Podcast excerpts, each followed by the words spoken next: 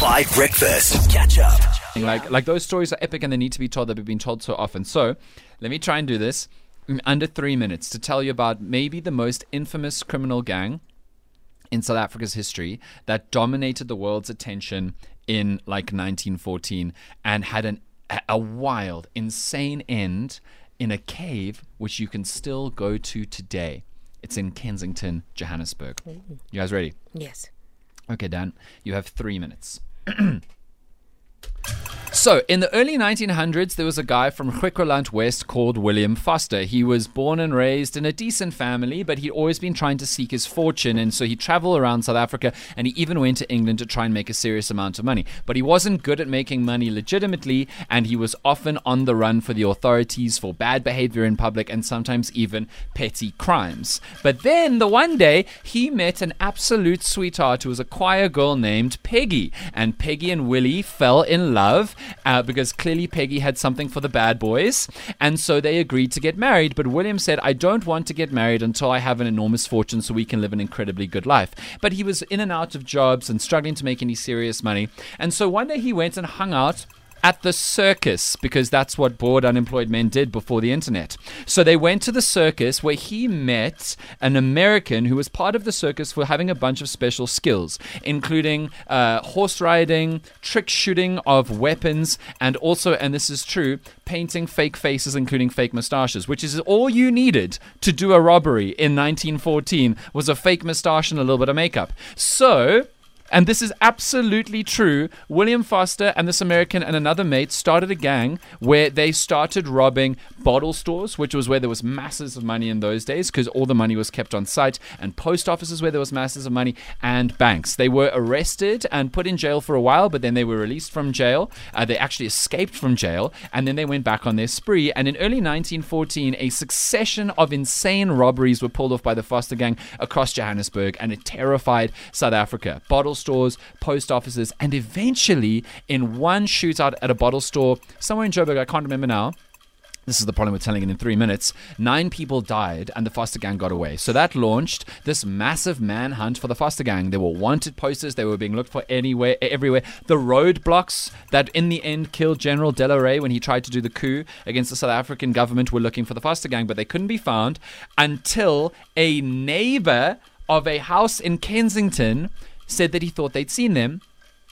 And so all the police rock up, and there's a cave in the garden, a deep cave, but not, but not. It's not a tunnel, so it's not got two exits. Only one exit in Kensington, where the whole Foster gang was inside. So now they were surrounded. There was media, there were members of the public, there was police, there was army men, and they were trying to get the Foster gang to come out, but they were all too scared to go into the cave. Peggy arrives and says she wants to go inside the cave and meet the Foster gang, and then they will come out. So Peggy goes inside, and then four gunshots ring out because they all decided that they would not be taken alive. And the only person who survived that was William and Peggy's baby. And that was the end of the Foster gang in that cave. Time. Yo. That was that was a phenomenal experience. 59 47. It was close. Very close. Isn't Well that done. crazy? Yo. Crazy story, phenomenal way. I was like in that world. Like I forgot for a second that I'm at work. Like I went to the 90s or Uh, well, the ni- 1910s. Why isn't that a movie? I Who- never who knew survived that. the baby? because Peggy and William had had a child already. So Peggy goes in with the baby What? Because she's- into a cave. because she says to the police, "I will go negotiate with William, and then we will come out." Because William and the American and the third guy were in the cave, yeah. right? So, but then when they were in the cave, they all chatted and they were like, "We don't want to, we don't want to live in prison. Like this will be the end." And so they all took their own lives, uh, and the baby survived and was handed over to the authorities, and that's the foster gang. Sure. Mm, mm, and mm. in the doing of that, the coup against South Africa by the former Boer generals was thwarted by that m- mishap at the roadblock. All so this we're in. Kensington because I really want to see this cave now. It's near a koppie, but it is on private land, so I will not tell you the address on air okay. because you have to go and ask. But apparently, as recently as the early 90s, Witsies, Wits students were going to that cave to like drink and jaw and hang out Oh. Wow. for vibes, you know? Not in the cave. Yeah, there is somebody who owns a piece of land near a koppie in Kensington with the cave in which the biggest news story, an international news story, ended.